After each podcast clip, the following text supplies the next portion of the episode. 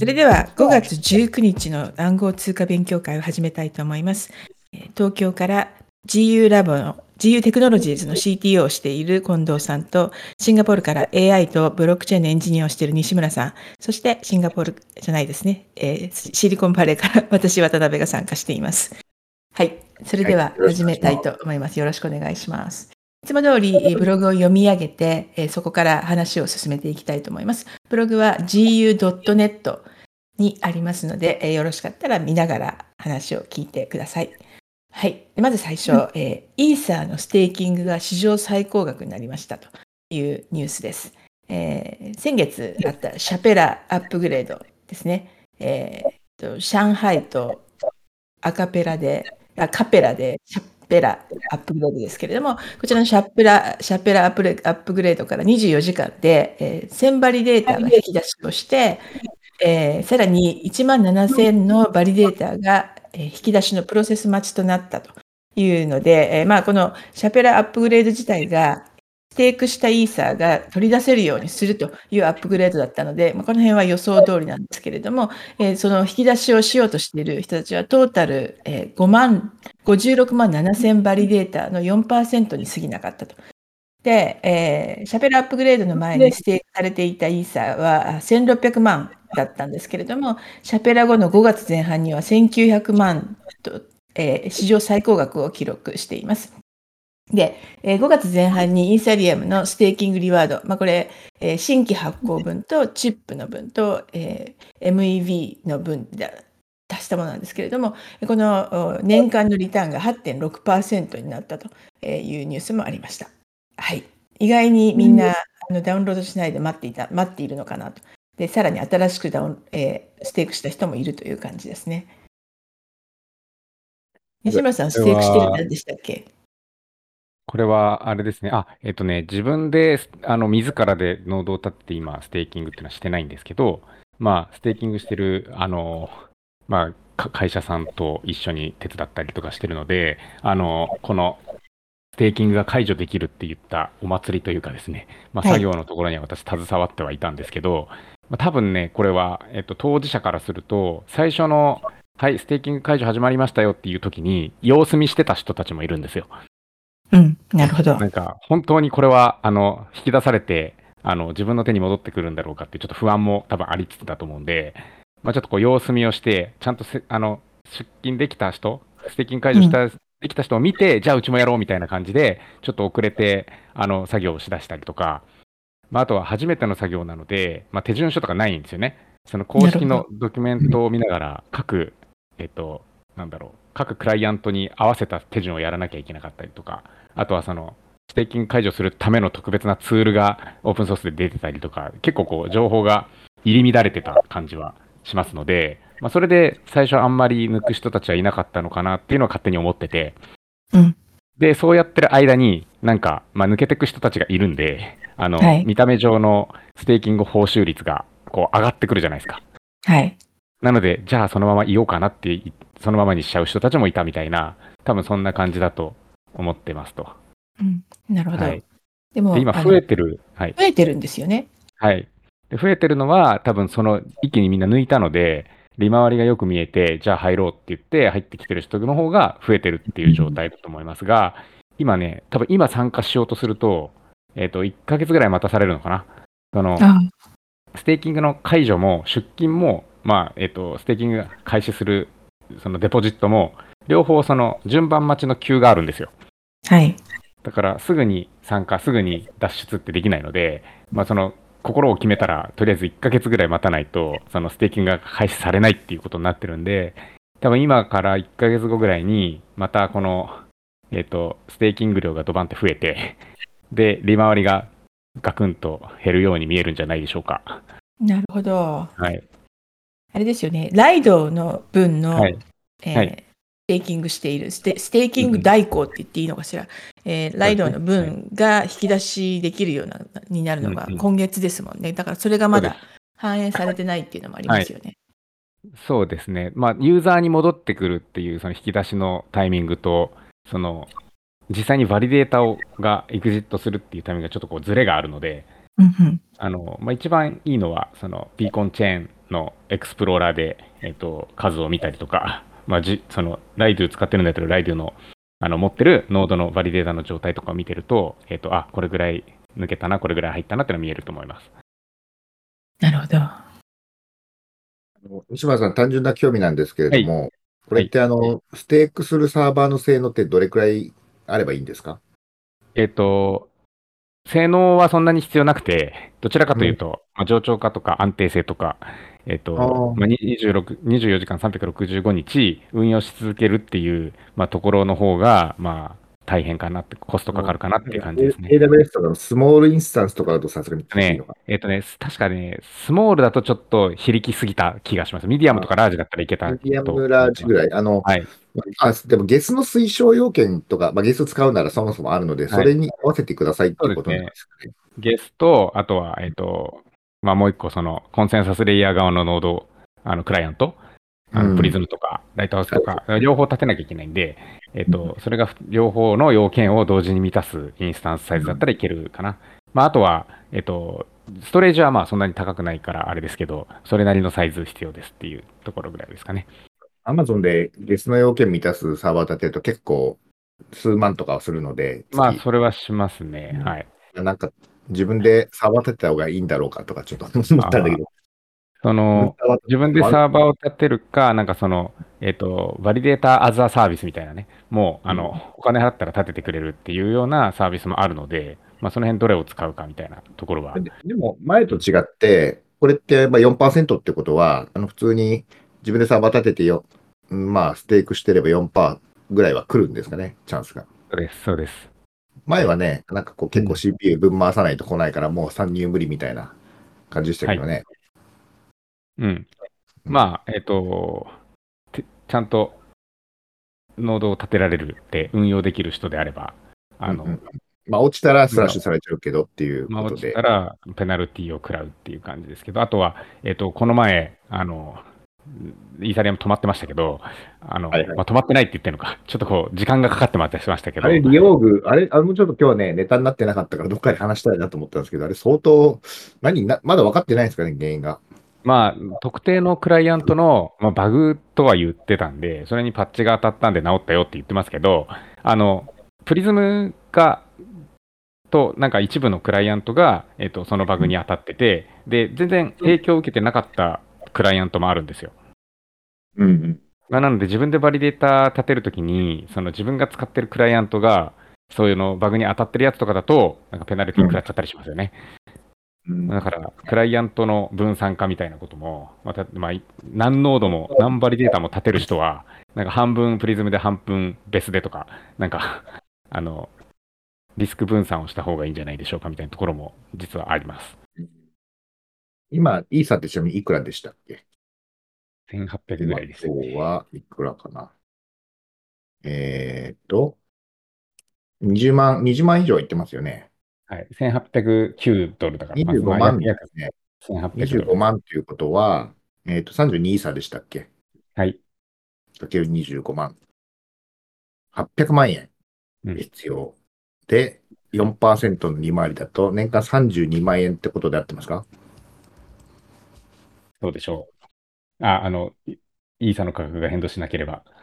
これ12で割ると2万6000円なんですね。うん。ちょうど AWS のそのゲスの同じぐらいっていう、この、なんとも言えない感じが。AWS まあ使ってると儲からないっていうことですね。そうですね。まあ、あとは、イーサの価格が今通りだと思ってる人はやらない方がいいっていうことかもしれないですね。ああ、まあそうですね。うんまあでもなんか工夫すれば結構、これはなんか誰でもやれば、ちょっと儲かるんじゃないですかね。うん。自分で特にサーバー運用できる人とかやってみたら面白いかもしれないですね。まあ、でも、その、4%とか8%とか、その数パーセントの利率っていうことはですよ。えっ、とうん、年間で、えっ、と、24時間かける365日のうちの、えっ、と、4%とか5%とか止まってたら、もうそれで利率出ないんで、その瞬間にってことね。そうです、そうです。止まってる分はそのままマイナスだと思ってもらえばいいとすると、まあ、365日の、えっ、と、例えばじゃあ5%で17日間なんで、まあ、まあ、2、3, 2 3週間あったら、まあ、2週間止まるのはまずくない？そのサーバー運用してて。なんだろう、えっと、まあ、連続で止まるっていうよりは、もう機械が来た時に何回かミスしてるっていうのが、その全体の5%ミスしちゃうと、稼働率95%とかになっちゃうと、そのうん。逆ざになっちゃいますよねっていう。まあ、サーバー落ちないまでもネットワーク的な理由とかでね、そうです、そうです。アクセスできませんみたいなのも、はい。まあ、含んで、はい。まあ、で、うんで運用コスト、運用コスト引くと多分稼働率99%とかじゃないと辛いんじゃないでしょうかっていう。そうね、なかなか。はい。うん。まあ、空いてるサーバーがある人をやったらどうでしょうかって感じですよね。空いてるそうですね、サーバーと、あの、こう安定した回線があれば。なるほど。あとは、ちょっとステーキングの話ばっかりになっちゃってますけど、今回その出金、あの、ステーキングの解除をいろいろこう、作業してて、まあ、気づいたことって結構分かっていることだったんですけど、あの、実践できたのは、やっぱバリデーションをするための鍵と、出金先の鍵っていうのはこれ別々に持てるので、そのバリデーションだけを請け負うんだけど、そこに積んである32イーサに対するその出金権限は持たないっていうことができるんですね。そうすると、そのバリデータ、バリデーションだけをこうあのやりますよっていうその validator as a service が、そのカストディではなくできる、32イーサ預からないで、バリデーションのそのお仕事だけを請け負うっていうことが多分できるなと思ったんですよね。なるほど、なるほど。うん、それが日本のその法律上でもしカストディじゃないね、ただのそのサーバー運用代行だねってなれば、なんかそのステーキング代行のビジネスが日本でやりやすくなるのかなとか思ったりっていうのはありますけれども、はい、ステーキングでのもサーバー運用代をこうっていうこそうでとですね。す、そうです。はい。で、その時になんかサーバー上に、その、えっ、と、秘密鍵で32イーサに対するアクセス権限持っちゃうと、多分カストディになっちゃうのかなとか、とそういうことを考えてました。なるほど。はい、ステーキングの話題は、それぐらいかなと。そうですね。で、えーでは次の話題ということで、こちら、オープン AI の CEO のサム・アルトマンが、暗号通貨プロジェクトのワールドコインで100ミリオンドルを調達しました。これ、ワールドコインっていうのは、グローバルな個人認証を可能にすることを目的に、えー2019年に創業された会社であると。で、えー交際認証、目の認証ですね。えー目の認証を行うオーブっていうデバイスがあるんですけれども、えこれをですね、利用して、えまずワールド ID を一人一人に付与すると。で、えー一度ワールド ID 作っちゃうと、二度と、えー別のワールド ID を持つことができないと。だから個人一人に一つだけえーワールド ID が持てるようになっていると。その認識を行うのは、オーブのデバイスによって行うと。で、オーブデバイスを持つのは、あの、えー誰でもできると。えーオーブデバイスさえあれば、誰でもこの認証者になることができるというようなシステムのようです。で、えーそれがまずワールド ID という概念があって、でそれ以外に送金とガバナンスのためのワールドコインというトークンがあって、でプラス送金用のワールドアップというアプリがあって、この3つで構成されているサービスなんですけれども、100ミリオンドル調達しました。はい、サム・アルトマン、すごいですね。まあ、今、旬な、わ旬な人っていうか、今、なんか言えばバズる人なんで、まあ、やるタイミングとしては合ってると思うんですけど、まあ、いろいろ言われてますね。うん、例えば、例えば、これ、あの、交際？アイリスの情報、まあ、生体情報を、まあ、提供するってことになるわけですよね。はい。えっと、これ、皆さんやりますかっていう、様子見ますか？それともワールド ID いち早く取りますかっていうところちょっと聞きたくて。これ、うんこれ、あの、でもなんかハッシュ的なものだから、その、で、ID 取れってことですかね。交際認証。ん？あまあ、要は、その自分の交際情報が共有されるわけではないよねっていう。共有されるわけですよ。てか、と取られるんですよ。ええ、だって取らないと、あの、取るけれども、同じ人が2度そ来ないっていうのがわからないですよね。まあまあむあ、まあまあ、その、彼らのデータベースに保存されるってことですね。はい。だから本当はね、これ、あの、もっとディセント DID 的に、その交際の情報を何かのハッシュにして、そこから秘密鍵作るとかだったら、その、えっ、と、彼らがなんかこう、データベースに持つってことはないと思うんですけど、でも、それをやっちゃうとね、あの、すごくこ交際の情報盗まれたりとかで怖いことになるので、すごい、全然余談なんです。最近、その、いろんな企業が DID をやりたいんですって言われることすごく多くて、はい、はい。なんでみんなこんな DID やりたいのかなっていう、単純な疑問があって、えっと DID って何ですかっていうか、Web3、Web3 とか NFT とか、メタバースとかと一緒じゃないですか、その、その DID に先にみんな、たなんかね、ちょっとでもみんなコンテキストが言ってることは違うと思うんだよね。まあ、多分その、まず定義からって話だと思うんですけど、私の中では DID ってどっちかってあの、あの、ファイドってあるじゃないですか。FIDO。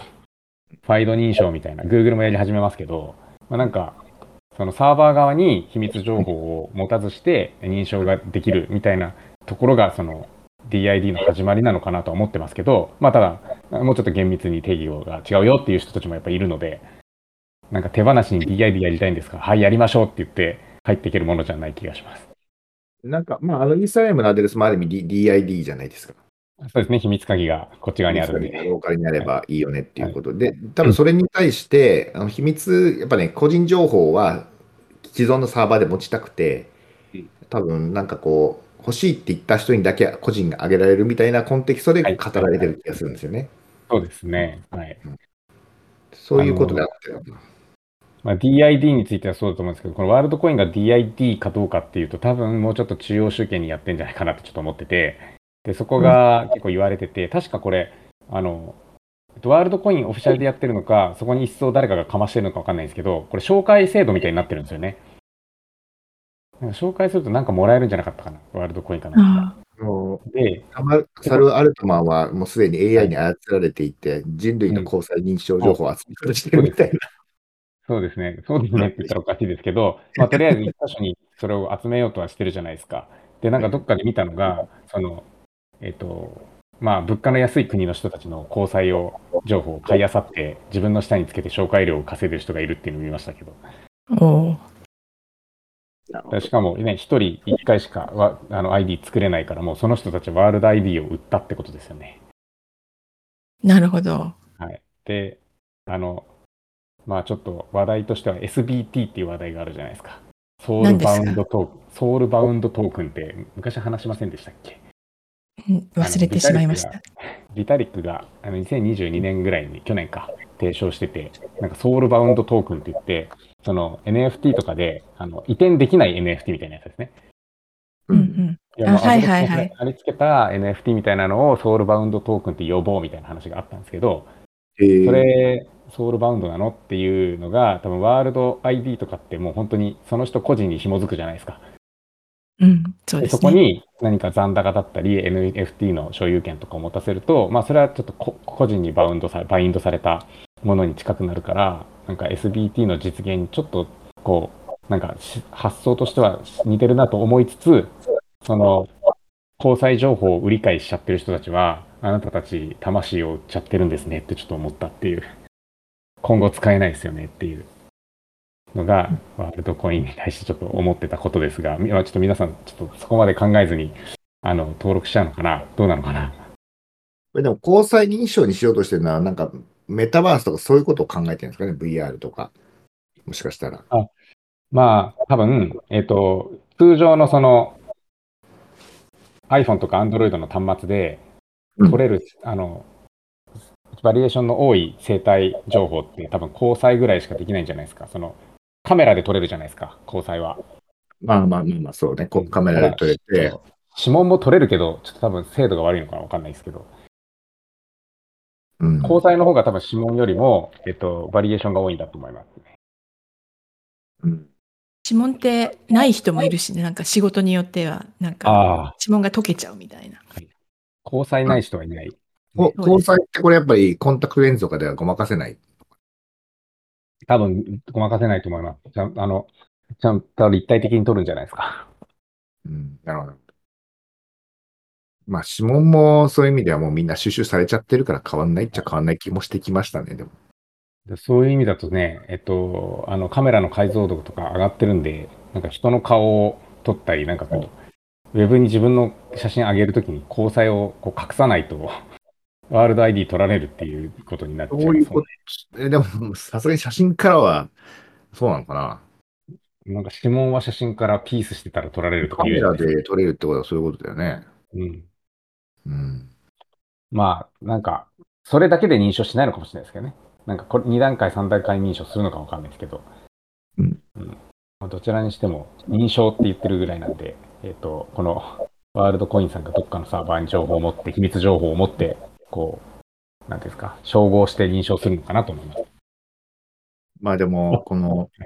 やるよって言っただけで100 million 集まっちゃうのがいいなって思いますっていう。あ物もないのかな。あとは送金とか、送金とガバナンスのためのコインをって、もうなんかす、ごいよね。これだ、誰が出してるんでしたっけ？ちなみに。VC えーと誰が？VC うんベンチャーキャピタルとかだと思いますよ。あーまあまあ、オープン AI 作ったっていう実績があれば十分ですかね、確かに。うんでも、サム・アルトマン、えっと、オープン AI の株持ってないよって趣旨言ってましたよね。そうですね。ええすごい。給料ももらってないし、ええーえもともと、じゃあもうお金持ちってことですか？いや、もともともうビリオネアみたいな感じですよ、彼。ああ。もうじゃあ、し趣味って言ったらあれですけど、お金のために働いてないってことですね。そうですね。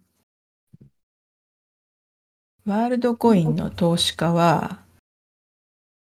えーアンドリーセン・ホロビッツとか、そういうところですねアンドリース・ホリッ。ツが出てきたら、なんか、もう勝ちみたいな 感じなんですかね、この世界も。たいや、どうですかね。交際認証で一人絶対一個の ID でみたいなところの発想はなんかこういいと思うんですけど結局作るもののユーティリティが送金とガバナンスって言ってるのがちょっとなんかこうちょっと浅く聞こえたというかうんうんまあそうですね。こっちを、よくこっちがずっとやってた人からすると、そうよくはしますね。コイントークンを発行するときによく言うやつだなとか思ってじゃあビットコインとかイーサリアムよりも何がすごいんですかみたいな議論に巻き込まれて私はちょっとあれを思い出しましたね Facebook のやつあ何でしたっけ？めえっ、と、何でしたっけね？Facebook が作ったコインね。はい。あ、そうですね。あと、えっと、Google がやった Q, Q みたいなのありませんでした？あ、あリブラだ。えっと、Facebook はリブラで DM に、DM に名前変えたやつですね。とかどうなっちゃったんかなとか思ったりとかの、ちょっと流れを組んでるのか。それとも、まあ、それとは明らかに違って、ワールドコインは、なんか、ちゃんと成功していくのか、ちょっとわからないです。そうですね。でもなんか、このあたりやってて思うのは、やっぱり AI との一番の違いがあるとすると、やっぱここは規制当局との戦いになるので、戦いなのか何なのか。そこがね、こう、イノベーションしたからどうこうってならないっていうね、うん。難しさありますよね。うん。だからワールドコイン、あの、アメリカでは使えないそうです。あうん、まあそうでしょうね。えーで、結構発展途上国向けにうん。出していこの新しくワールドコインっていうその新しい通貨を作る必要があったのかとかこれ多分なんか新しいネットワークを作るんだと思うんですけどそれ作る必要性が本当にあるのかっていうところは議論するべきでビットコインとかイーサリアムに交際認証を紐付けたら同じことできないのっていうのとかはちょっと思いますね。あの、全然余談なんですけど、まあ、先週かな？先週、うん、あの、今週か。今週、金曜日、土曜日、あの、イベントを久々に東京でやってたのに出たんですけど、あの、Web3 系の。で、なんか久々に、なんかこういうすごい新しいチェーンが出てきましたっていう人たちがいてうん、怪しいトークンを売ろうとしてるっていう姿を見て、なんかまた戻ってきたなっていう感じがしましたっていう。うん、なんとなくその、うん、私はその、その怪しい人たちで感じるわけではないですけども、別の意味でも、でもあ怪しい、そういうネットワークが立ち上がる、立ち上がるの時期に出てきてきたような人たちが同じ感じで出てきてるなと。コインとかなんかね、いろんなミームコインも今上がってるじゃないですか。うん、なんかこう、また来る匂いがしますねっていう。うん。なんかみんなちょっとね。あの、飽きてきて、そうそうそう。チャット GP、チャット GPT とか飽きてきて、次のやつってなってるのかもしれないです第4の波が来るんですかね。はいちなみに、チャット GPT、アメリカの App Store で、あの、うんえースマホ向けのアプリが出ました。アプリが出ました。チャット GPT っていうアプリ。まあ、別にあの対話ができるだけなんですけど。あれ？もしもし？はい。はい、聞こえてます。はい、聞こえてますか。まあえっとさっきの話で言うと、ワールドコイン、あのえーそのオーブっていうのを利用して、ワールド ID を作るわけじゃないですか。だからその、そのオーブデバイスを利用して交際認証を行う人たちのインセンティブ付けに多分ワールドコインが必要っていうか、まああった方がいいっていう感じなんじゃないかなと思うんですけど。独自の価値を作るっていうことですね。そうですねうん。で、ワールドコインが欲しい人がオーブデバイスあを使って周りの人たちの交際認証を行うと。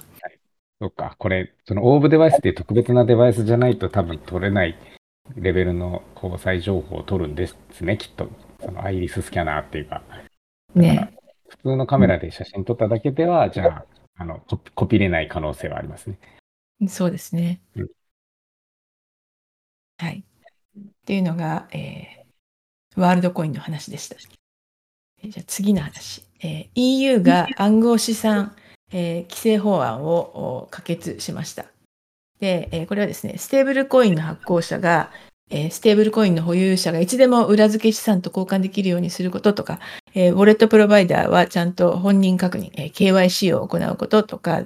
え暗号資産サービスプロバイダーは各国の当局から許可を得ることなどということが盛り込まれているわけです。で、えこれによってですね、EU 加盟国27カ国がえ包括的な暗号資産法の整備に向けて一歩前進したということで、まあ、アメリカ以外はみんな頑張って規制をを正しく設定していこうとしているという感じですね。近藤さんどうですか？あの、まあ、いいことだと思いますけどね、この、この前に、僕もななぜか、金長さんとか日銀からヒアリングを受けて、いろいろ、多分これに向かって、なんかバーゼル規制委員会に行くので、あの、まあ、日本の事例紹介したいみたいなことでいろいろ話しましたけど、まあ、日本もそうですし、EU もものすごい前向きですよね、基本的には。というのを思いますね。これ、ただ、ウォレットプロバイダーの KYC って、これは、ちょっと気になるんですけど、これってノンカストディもですか？それとも、どうなんでしょう？ちょっとそこまでわからないです。これ、あれですね、ウォレットプロバイダーがユーザーに対してちゃんと KYC 情報を取ることっていうことなんですよね、きっと。これ、そうですね。ウォレットプロバイダーって言ってるウォレットは、その、unhosted walletもなんか含むのかな？えっと、メタマスクとかみたいなものをもし含むとすると、あの、まあ、アドレス、新しいウォレットアドレスを発行するって別にただ秘密鍵をランダムに生成するだけなんで、あの、なんだろう、どこをもって生成したかって難しいですけど、その瞬間にそれは誰なのかっていう情報を取らなきゃいけないってなると、ちょっとこう言ってることがおかしいというか、あの、無茶な感じにはなってきますよね。うんまあ、無茶な感じになる気がしますけど、まあ、そうじゃなくて、ホスティッドのウォレットだけっていうことであれば、まあ、日本も暗号、まあ、あの資産交換業等のところから、たあの業者側からこう、まあ、出勤証をするときに、これからトラトラベルルールができるじゃないですか。うんなんで、トトラベルルールあの説明してください。あ、えっ、と、トラベルルールっていうのが、あの、多分、まあ、ちょっと、いつかっていうのは、あの、言えないんですけれども、まあ、できると。で、そうすると、今、出勤って、まあ、とりあえず、あの、イースラムアドレスとかを登録しておくと、自分のウォレットに出勤できるわけですけど、でも、そのウォレットの、やっぱり、あの、が、本当に、まあ、送っていい人なのかみたいなチェックをしなきゃいけないんですね。そのトラ、あの、交換業者側でチェックしなきゃいけないっていうルールになります。日本だと。あいや、まあ世界中、それ同じルールで運用されているはずですよね。はい。あなので、まあ、これウォレットプロ、要するにウォレットプロバイダーなわけですね。その、彼らっていうのは一応、ホステッドウォレット持ってる、ややってるので。まあ、ということの一環なのかなと思ったんですけどね。まあ、だからそそういうことですね。なんかこの裏付け資産と交換できるようにすることっていうのは結構消費者保護の観点でやっていただいてとてもありがたいことっていうかいいことだなと思うんですね。そうですね。ウォレットウォレットプロバイダーをその、うん、アドレスの KYC 取りなさいっていうのはこれユーザーにとっては別になんか得あるんですかねなんか当局が追いたいだあの流れを追いたいだけなのかなとユーザーにとっては、と得っていう、いや、まあ、基本的に、あの、めんどくさいことが増えるだけですけども、ね。はい金が遅くなったりとか。うん。うん。ですが、まうん、まあそうですね。まあしょうしょうがない。ただ、はい今今までって、なんか例えば、あの海外の、日本からすると海外の取引所から出勤するときとか、まあ自由に出勤できたじゃないですか。うん。ほぼ。はい。なんですけど、そこら辺がもうお規制したいっていうことなんでしょうね。うん。まあこれはどっちかというと規制側ですよね。そうですね。まあ、ステーブルコインの件は、日本だと、まあ、銀行か信託銀行か、まあ、資金移動業っていうところになったんですけど、まあ、EU だと、まあ、単に裏付け資産持ってちゃんとやってくださいねっていうなんかふわっとしたお話なので、これライセンスがあるのかな？ライセンスは個別の国ごとにっていう話なんじゃないですか、っていうことですよね。これは EU の話ですもんね。うんうん。で、いつでもっていうところが多分非常にこれポイントで、いつでもっていうことは運用できるのかっていうことなんですね。そうですね。他の形にしちゃっていいのかって話ですね。うん、いつでもっていうのが、まあちょっとこれ、ちかさんが書いた内容なので、これが法案とはまた違うかもしれないですけれども、いやそうですね、まあ、法案はきっともっと全然長いと思うので、うんまあ、でもこのやっぱりステーブルコインにおいては、やはり運用ができるのかできないのかっていうのはすごく大事で、運用できないとですね、まあ、発行してもいいけど、全くビジネスにならないわけですよ。なので、このあたりがどうなるかすごい、まあ結構注目かなと思いますね。あの運用できないとすると、その発行したステーブルコインの送金で手数料取るとかをしないと回らないですからね。まあそういうことですね。うん。うんまあ、手数料ビジネスになっていくわけですけど、それって、なんかものすごい劣等者になりそうな気がするってう。いうんうん、気がしますよね。あの以かんないですよね。誰が勝つのみたいな。以前この情報は共有したかなと思うんですけど、あの、USDT、イはいーサリアム上で発行されて USDT のスマートコントラクトをよく読むと、実は、えっ、と、手数料を取るあの仕組みが実装されてるんです。はいはいはい。つまり、つまりなんか 1000USDT を送ったら 999USDT しか届かないみたいなことは実は技術的にあの彼らコントロールできて、その手数料が今たまたまゼロに設定されてるので、あの1000送ったら1000届きますけど、なんか、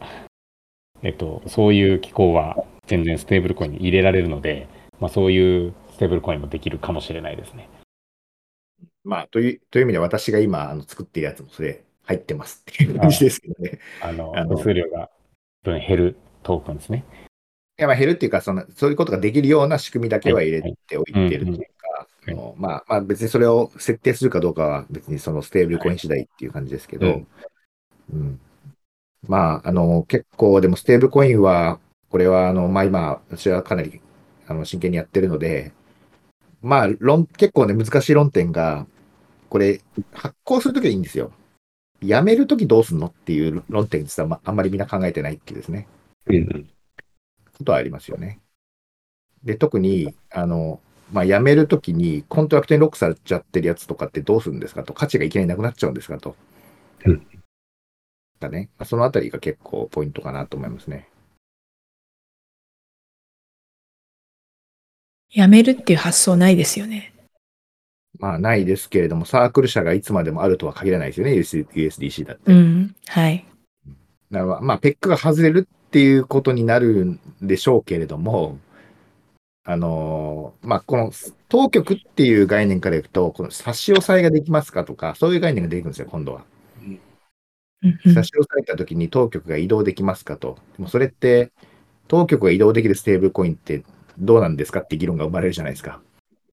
まあ、だから裏付け資産が、まあ、ちゃんとその US ドルで、例えばどっかの銀行口座とかにあることが保証されてたとして、その会社が潰れてしまったら、まあ、多分その資産をどこかが受け継いで、その、えっと、償還をする。えっと、ステーブルコインと現物の US ドルを今から全員お返ししますっていうのをやる、なんかこう、管財人みたいなのが必要になりますよね。それでも、あの、近藤さん前言ってたと思うんですけど、えー、なくしちゃった人とか、うん。あの、もうアクセスできない人とかが出てきて、はいそういうのが多分結構な割合で出てくるだろうと。でそういう人たちの残した分はどうしたらいいんだろうかと。どうするのかですよね。それは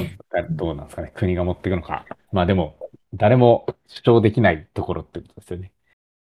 まあ、なんか図書券とかのね、ビジネスみたいにするんだったら、10年ぐらい経ったら、うんあの、新しいの作ったんで買えますって言って、まあ、電話みみたいに、なんていうのかな、前のを破破棄すると、まあ、動かせない、忘れちゃった資産が全部滞蔵益になるっていううんことはあるかもしれないですね。でもそれ最初からルールにしておかないとダメですよね。そうですね。最初からルールにしておかないと、あの、うん、難しいと思いますね。まあだから、まあでもこういう多分、あとは言っても、やっぱり法的にちゃんと保護されているステーブルコインとノラコインじゃ、まあ信用が全然違うじゃないですか。だから、かなりやっぱり普及してくると思いますけどね、いろんなちゃんとしたステーブルコインっていうんですかね。うん。でも結局なんか、ステーブルコインで発行者の利益が全然ないっていうのはなんですよね。まあ、そこがトランザクションフィーになるのであろうと。でもトランザクションフィーってすごい薄利が薄いので、えー相当な額を出さないと利益にならならない。目に見えた利益にならない。最低1兆円ぐらいはなんかこう発行しないと、うん。そこでは儲からないかなっていう気がしますけどね。まあでも、うん。送金の手数料っていうことは、まあ、発行料かける、そのなんていうんですか、このサイサーキュレーションっていうんですか、あの、はい1年間に何周するかみたいな。いっぱいね、送ってもらえれば発行料少なくても多分手数料稼げるんで、よく送金されるステーブルコインにならないとダメですよね。そうですね。うんそうですね。はい。というわけで、えー EU の法案、えー MiCA というのが可決されましたという話です。で、以降はですね、その他のニュースということで、まず一つが、えークリプトのヘッジファンドのジャンプトレーディングという有名なところがありますけれども、ここがですね、えーテラフォームラブス、懐かしいですね、えールナを出していたところですけれども、えーテラフォームラブスと影で約束してですね、2021年に UST、テラフォームラブスが出している、えー出していたステーブルトークンですけれども、この UST が、えー90セントまで暴落したことがあったんですけれども、ここで、えジャンプトレーディングに UST を買い支えてくださいということで、えジャンプトレーディングが買い支えたことによって1ドルのペグに戻ったと。で、これと引き換えにですね、えーテえーテラフォームラブスは、ルナを最大99%のディスカウントで、えージャンプトレーディングに売るという契約をしてですね、で、ジャンプトレーディングはあ計1 billion ドルの利益、えー1300億円超ですけれども、えーの利益を得ていたということが判明しましたということで、えー結構なんか調査が入ったりしているようです。ジャンプトレーディング。はい。これ、そのルナを、まあ、い99%ディスカウントで変えてるってことじゃないですか。そうですね。で、これで1ビリオンの利益を得たってことは、ちゃんとそれを全部売りさばいたってことなんですかね。そうなんじゃないでしょうかね。ねまあそんな流動性があったんだと思って。確かに。うん、で徐々になのかなとか。まあ、そうですね。1年かけて、はい。1年かけたら、それぐらいのあそれぐらいのボリュームありますか。かもしれないという気がしますけれども。はい。はい。で、次がですね、えービットコインのトランザクションフィーが5月8日に一瞬30ドルを超過したと。で、5月18日時点でも6ドルになっています。これですね、2023年の1月までは1ドル前後だったので、えーもうとんでもない、えー暴動なんですけれども、これはですね、BRC20 の人気の影響であるとえーいうことでですね、今でも結構高くて、えーまあ、元々のトランザクションしてた人たちは困っているという話ですね。えーまあ、あの、イーサリアムの時代のクリプトキティのうん。感じの話ですけれども、結構なんか BRC20 流行ってるみたいですね。これ、あの、ビットコインって特に送金額に関わらず1回いくらなんですかね。そのはず、あ、ビットコインはそうですね。はい。あとは30ドルになっちゃうと、まあ、ななかなか、うん。うんまあ、ただ、ビットコインをその少額でいあの何回も送りたい人ってどういう用途なのかなっていうのはちょっと気になってまして。うんまあ、ビットコインででも誰がどういう用途で使ってるんですかね、そもそも。そねう。うん。なんかすごいこう自分の資産をビットコインにしてどっか置いとくとか、どっかに移すとかだって多分30ドルぐらいのあのフィーが、フィーだったとしても別にあのそんなに気にならない動かし方だと思うんですけど、なんか日々のなんかピザ買ったりとか、コーヒー買ったりでもしビットコイン使うってなると、ちょっと30ドルのあれですよね、えっとうん手数料はちょっと受け入れられないですよね。でもそういう使い方してる人っているのかな？どうでしょうね。アフリカとか南アメリカとか、えーどうなっているのか聞きたいですね。なんか一時期、えどこだったっけ？アルゼンチンでしたっけ？チリでしたっけ？なんか普通にあの旅行者との取引現地の人をビットコインでやってるというニュース、昔ありましたけど、今どうなってるんでしょうね。そういう人たちのビットコインのウォレットって、なんか、50ドルとか100ドルぐらいが入ってるイメージで、そこで30ドル手数料だとなくなっちゃいますよねって思って。そうそう、そうなんですよ。だからそういう使い方をしてる人たちはどうなってるのかなっていう感じですよね。まあ今実は懐かしのって言ったらあれですけど、あの、やってる人ずっとそれやってますけど、ライトニングネットワークがまた見直されてるというか、またなんかみんな、あの、UI を作り出していて、えっと、うんライトニングネットワークでそういう細かいトランザクションをやれば、まあローコストに行けますよねっていう話はまた出てくると思います。うんうん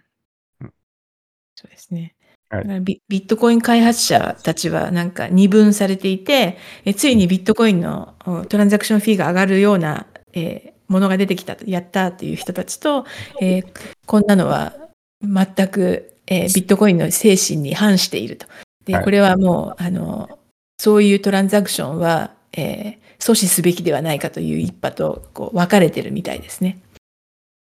そうですよね。ビットコインなんとかが出ますかね。分裂して。近藤さんの好きな分裂。こういう B BRC みたいな用途うんに使わせないやつってことですか？うん、そうなのか。そうね。うんでも、どう思いますか？私としてはこの BRC20 のそのトレンドってそんなに長く続くものじゃない気がしていて。うん。いや、なんか思ったのは、イーサレム経営をずっと久々やってたせいか、なんかもうビットコインって懐かしいなっていう感覚になってきてるんですよね。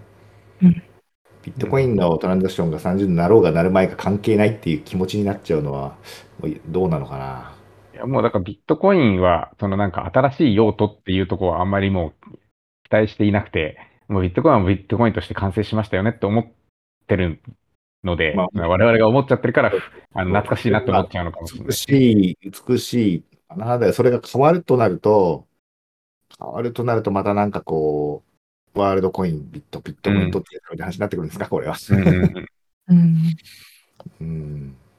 あビットコイン自身は前から言ってるようにその POW はちょっとなかなか厳しいと思うので、はいうんまあ、そろそろなんかビットコインに変わるものが出てきても良さそうな気がしますけどね、決済だけの何かいいものっていうんですかね。EOS の、USDC でいいんじゃないかなって思ってしまうんですけどね。それはイーサリアム上のってことですか？そうそうそう。うんうん、まあ、そうだよな。うんというビットコインのトランザクションフィーの話でした。で次のニュースはですね、テザー、えー USDT という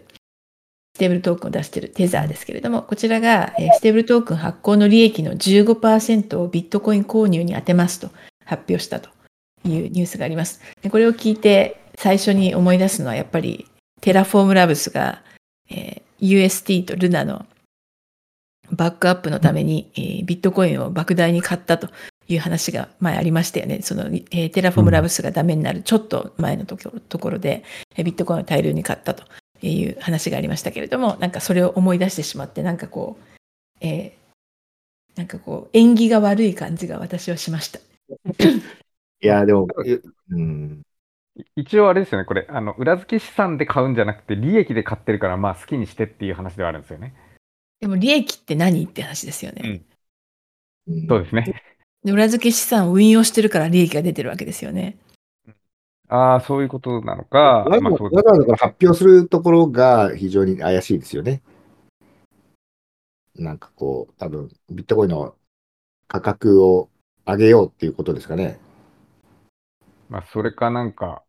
テザー社がビットコイン買ってるぞ、これ、裏付け資産をビットコインにしちゃってんじゃないのかっていう疑いを言われたときに、いやいや、これは利益で買ってるんですよっていう、先に言い訳してるのかもしれないですけど。うんでも利益で買おうが結局裏付け資産であることに変わりはないってことないですか？これあれですかね、これでまたビットコインで、まあ、こうか、資産の時価総額が上がったとするじゃないですか。裏はいそれは裏付け資産のパーセンテージがこう上がったっていうことになるんですかね。じゃないですかねと私はそう思ったんですけどとは言わないと思いますけどね。まあ、利益分としても、こう、切り出しちゃったやつですもんね。まあだから、テザーがなんかちょっと、まあおかしいのはって言ったらあれですけど、まあ裏付け資産あるのかないのかってずっと議論されてますけど、まあ儲かってから結局プラスですよねっていう、なんか、そ、その、なんプラスだろうっていうところに支えられてる感じがしますよね、あのコインは。なんとなく。あれでもこれは EU でテザー使おうとなったら、さっきのもちろんやつに、まあ、準拠しないといけないところですよね。うん。日本でも。うん。でも、えっと、ちなみにニュースのを見るとですね、テザーはえ15%のネットプロフィットをビットコインにしますと。で、目的は、えリザーブをダイバーシファイすることですと。で、そのリザーブは USDT のバックアップですと言ってるんで、裏やっぱり裏付け資金にに入るんじゃないですか、これは。リザーブをどんどんどんどん増やしてるってことですよね。利益も。そうですね。で。な、なんなんだろうな。だって、この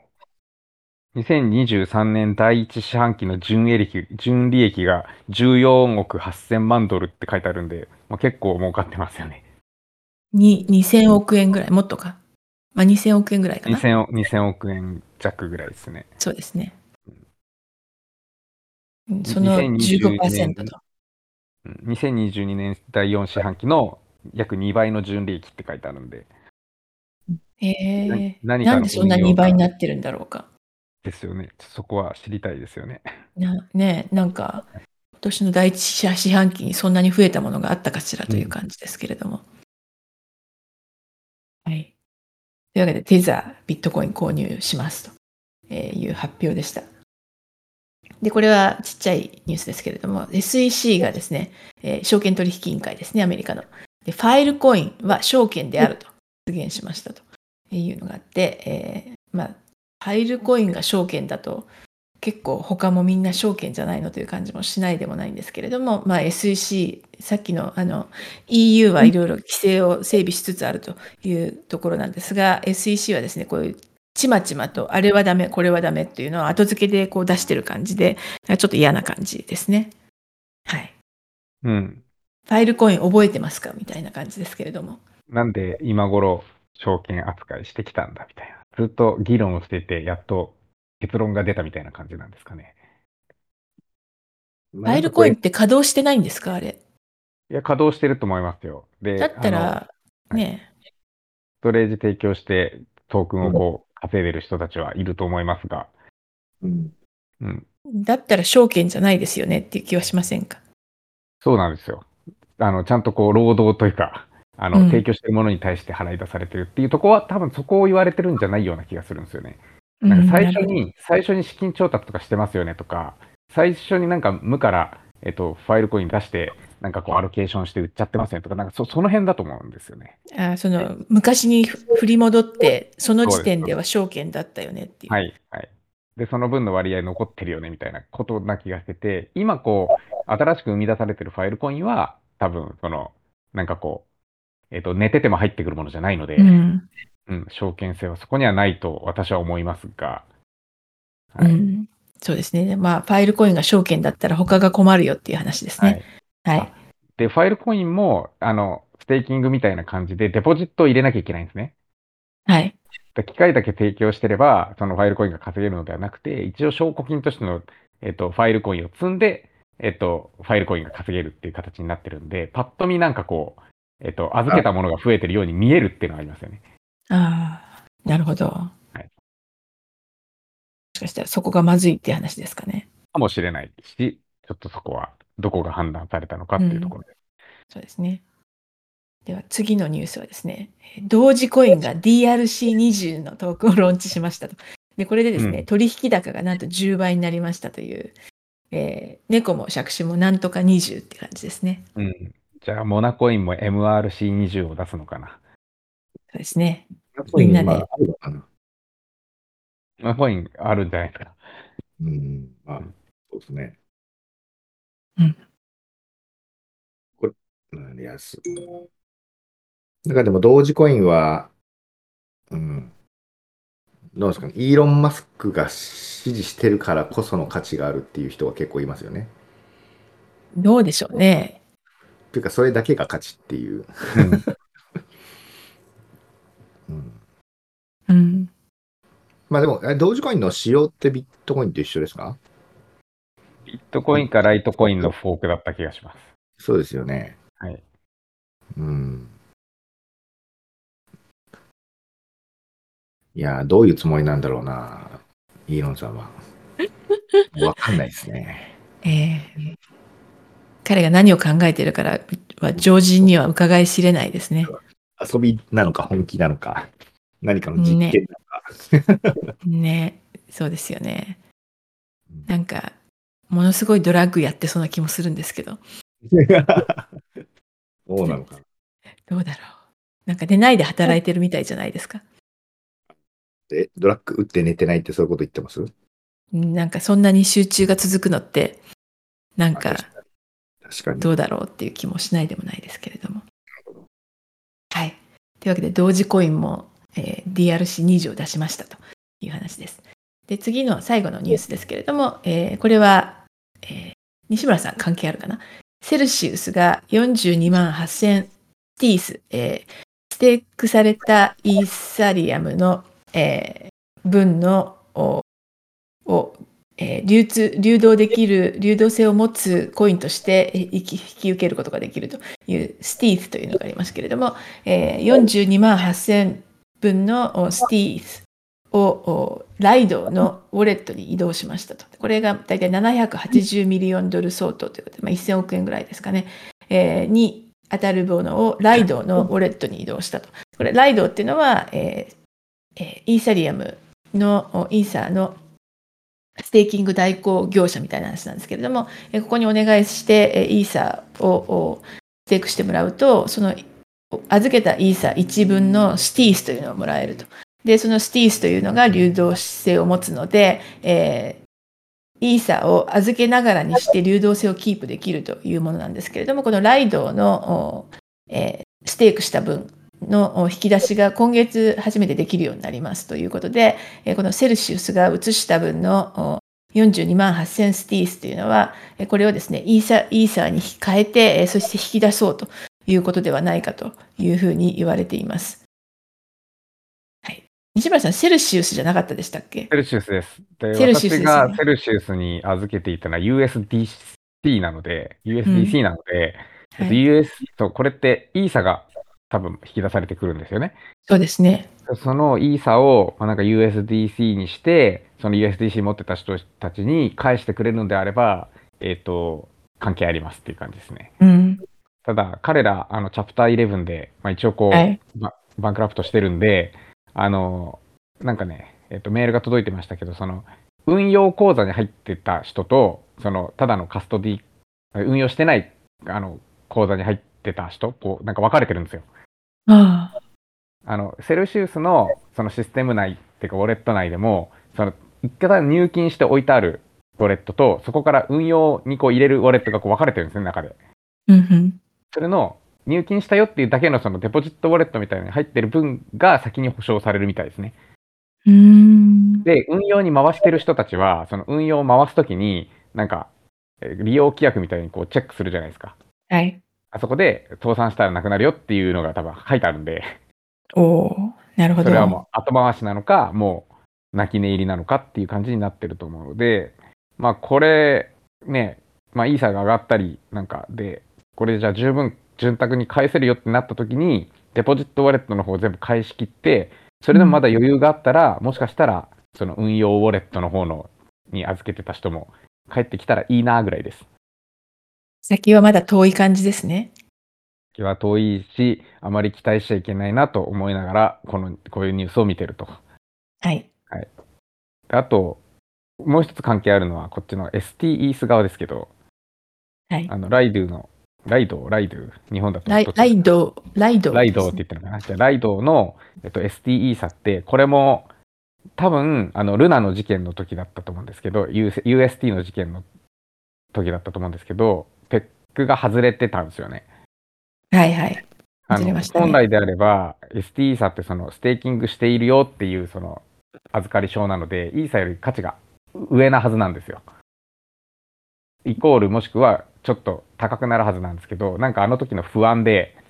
結構0.8ぐらいになってた時があるんですね。要は ST 差が安く買えた時期があるんですね。はい。で、その時期に私、あの、ちょっと買ったんですよ。はい。手に入れていて、で、これとうとうその、ライドが引き出しに対応するってなったら、えっと、1対1で戻せるからちょっと利益になるじゃないですか。はい。でもそれを待たずして、その ST イーサ自体の、えっと、ユニスワップとか、その市場での取引価格が1対1に戻ってるので、うんうん。ほぼ。まあそこでもう、あの利益を実は確定できるっていう、あの、えっと、ST イーサのペックが外れた時に、こう狙って仕込んでいた人は、もう多分今、回収できてるんじゃないでしょうかっていうのがあって、うんうん。うん、このセルシウスさんはいつ、この ST イーサを手に入れたのっていうのがちょっと気になったりはしますけど、うんはいまあでも価格が下がった時にまとめて買ったわけではなさそうですよね。ではなさそうですよね。なんか最初からこう、あの本当にステーキングっていう意味で持ってる気がしますからね。そうですよね。はい。はい。というのが、えーここ2週間ぐらいのニュースでした。なんか割と、あの、一応前向きなニュースを一生懸命探してみたつもりなんですけれども、なるほど。ちょっとなんかニュース少なめって感じですね、ここのところ。そろそろ夏だし。まあ、その、でかい悪いニュースが多すぎただけだと思いますけどね。なんかそれにあの麻痺しちゃったんですかね。これ、なんか常にやばいものがないと、こう、満足できないみたいな。3億円とかハッキングされてても、なんかもう目に入らなくなってませんかね。大丈夫ですかね。なあ、確かに。うん、まあ、なんかでも、いやもうさっきも言いましたけれどもね、業界のまた底を打って盛り上がってくる感じで非常にしますよ。なるほど。うん、なんか、まあ、実装もまた進んできてるんで、はい。なんか業界の人が結構今、モンテネグロに行ってません？モンテネグロ？なんか聞いたことあるな。なんかビなんかットコイン系の人たち言ってる気がしますね。あそう、なんか、いや、イーサリアム系の人たちも行ってるみたいあ、な本当ですか？ことを聞いなんか、あの、えー昼間のバーニングマンみたいなのをやってますっていう話でですね、なんかいろんなこうセミナーとか、なんかこう AI とブロックチェーンとかなんかそういうこうテーマがあって、でそれぞれにこうスピーカーがいて、でいろんなイベントがあるっていうのがモンテネグロでやっているということで、結構今モンテネグロに行っている業界の人が結構いるなという感じがしました。あの、ルナの人もモンテネグロに行ったんで。い？ましたよね。はい。なんかあるのかな？なんかあるのだろうか。なぜモンテネグロという感じがするんですけれども、えーなんかイベントをやってるらしいです。はい。他になんかニュースありますかね？大丈夫ですか？思います。じゃあ今日はそんなところで終わりにしたいかと思います。どうもありがとうございました。はい、ありがとうございましたありがとうござい。ます。